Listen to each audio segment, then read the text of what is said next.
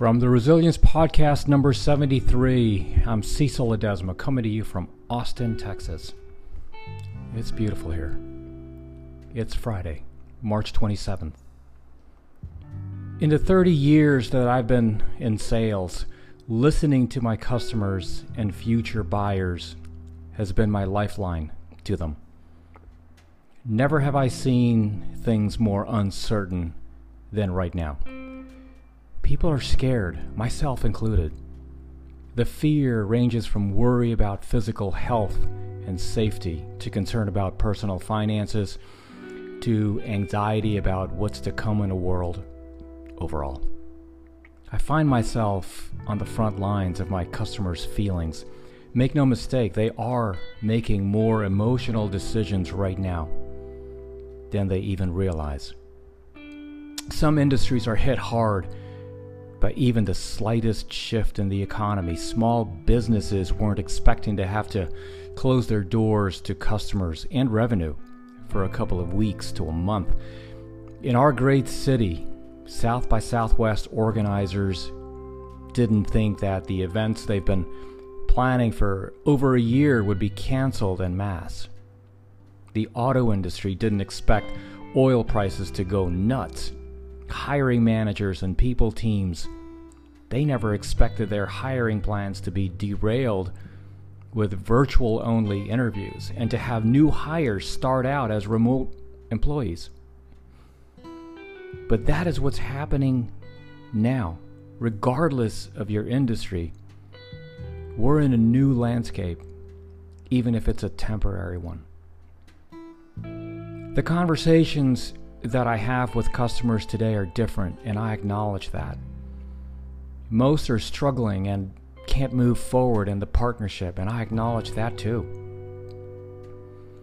I am prepared to hear some very tough things, but I'm also prepared to recommend a next step, because I want my customers to come out on the other side of this successful and to have not lost momentum in the partnership. I want to encourage them to still move, to still take action, to still do things that align with their updated priorities. Believe me, they know what those are. Movement is life, and staying stagnant now won't benefit them in the long run. Adversity. It's a fact of life. Resilience is that ineffable quality that allows some people to be knocked down by life and come back at least as strong as before. Rather than letting difficulties or failure overcome them and drain their resolve, they find a way. They find a way to rise. So naturally, when the New York governor, Andrew Cuomo, lauded New Yorkers for showing strength, resilience, and love during the coronavirus outbreak, his words caught my attention. New Yorkers never cease to amaze me how big their heart is. You know, they talk about New Yorkers are tough. Yeah, you know, we're tough. To live in a place like this, you have to be tough. But as tough as we are, is as loving as we are, and is as big as our heart is. And when someone needs something, there's no place I'd rather be than New York, the governor said, as he called the outpouring of more than sixty-two thousand retired healthcare volunteers and ten thousand mental health volunteers in the state simply beautiful. The coronavirus pandemic will change this nation. One day, they'll tell stories about the outbreak to their children and their grandchildren.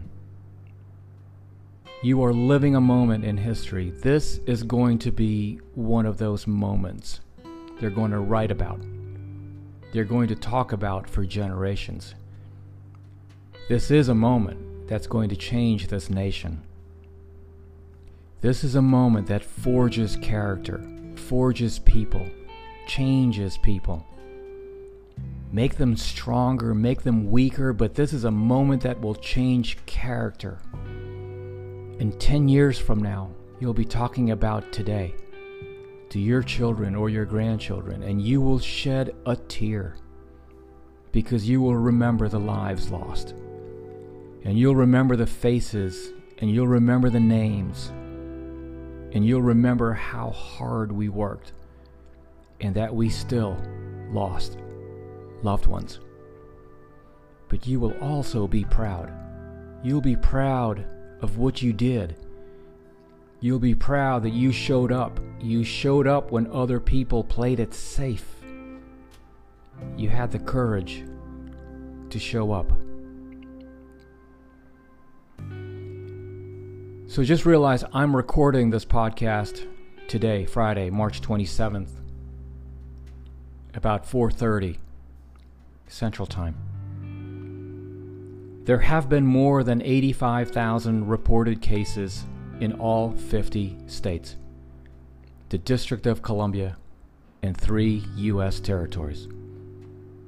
New York has been the hardest hit, nearing forty-five thousand cases statewide, as the death toll jumps to over five hundred nineteen due to coronavirus.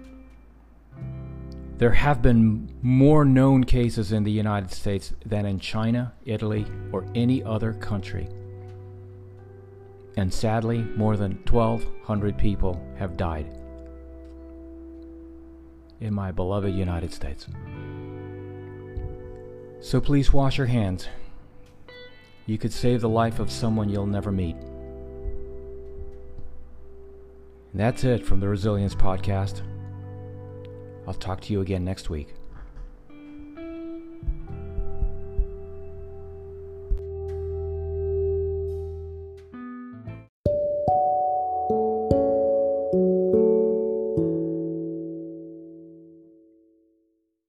Hey, I'll see you next time, and thank you so much for tuning in. That about wraps it up. But before you jump off, two quick things, actually uh, three. One, I've always wanted to author the conversation on resilience and mental health, because as a very proud Navy father, these topics affect me personally. And as you go about your day, be sensitive and be kind always, for everyone you meet is fighting a battle you probably know nothing about. Your life is a gift, and it's precious to me. And thank you so much for being a part of this community. And I'm not quite sure how you landed on this podcast. It doesn't matter to me. The fact that we're all in this together and that we can have a conversation is amazing. I feel very honored to be in your ears right now, and that you spend a portion of your morning, noon, or night with me.